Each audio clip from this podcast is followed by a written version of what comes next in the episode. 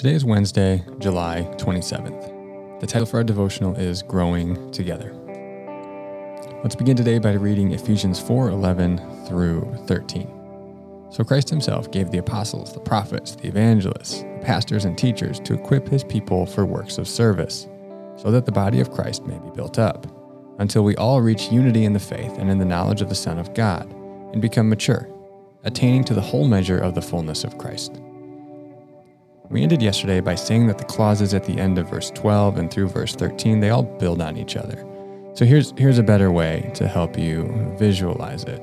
So in, in the devotional page, if you navigate over to it, you can see it a little bit easier. It says that Paul gave those uh, specifically those gifts for teaching to equip his people for works of service.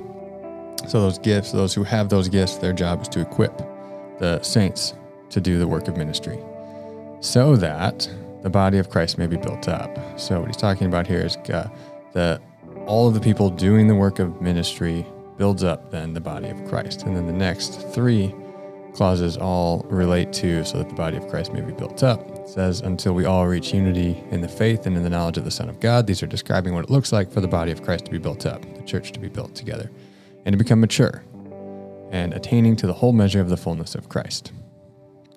Therefore, a built up body, fully equipped, that is, joints set in place and functioning properly is the image of the word, will grow into the three final clauses. It will grow in unity in the faith. Uh, this refers to a common agreement and understanding on the core teachings of the gospel.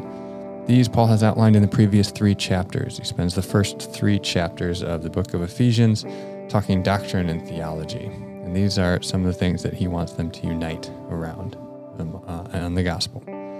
This extends from God's election and redemption of the believer through Christ to the unity of the Jews and Gentiles and the people of God. The word Paul uses for knowledge most often refers to a relational knowledge of another person, not mere just understanding or knowledge of somebody. So, the concept he has in mind by saying knowledge of the Son of God is likely what we would describe as a relationship with Christ.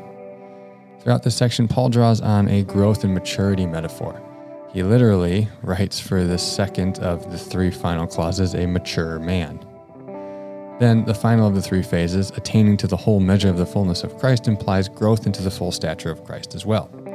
The image is of a child maturing and growing to reach the stature of his or her father. Notice he is including himself in this process as well, with the first person plural in verse 13. He is on this journey of maturing into the full stature of Christ as well.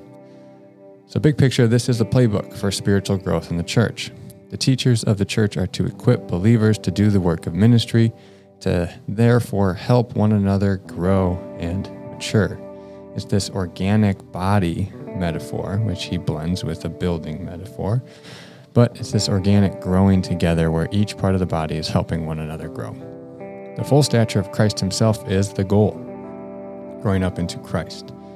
Our spiritual growth in community will be complete when we are all thinking, behaving, and on mission like Jesus. And if you read that, you're like me, you think we all got a long way to go. Indeed, we do. For reflection today, uh, I think we in the Western Church think of spiritual growth and discipleship too much in the context of a classroom. This isn't surprising given our educational system. However, I think we need to reframe our concept of discipleship away from just the classroom and conceptualize it uh, also as a home. Certainly, the, the, the, teaching and the formal teaching classroom setting, uh, preaching and courses, it's, it's important. It's very important for us to learn and to grow. But that shouldn't be the only way that we conceive of discipleship. Think of it uh, a little bit less in the context of teacher pupil and more in the context of parent child. Reflect on how you learned from your parents or your caregivers in the early years of your life. Those were influential to you. If you're like me, you likely remember some formal lessons, but you also remember a lot of the informal life rhythms more. Those had more of an impact on you than even the formal teachings and lessons. Was what you learned more caught indirectly or taught directly? In what ways is this framework different than a classroom setting? How does this framework change the way that you think of spiritual formation and growth within the church?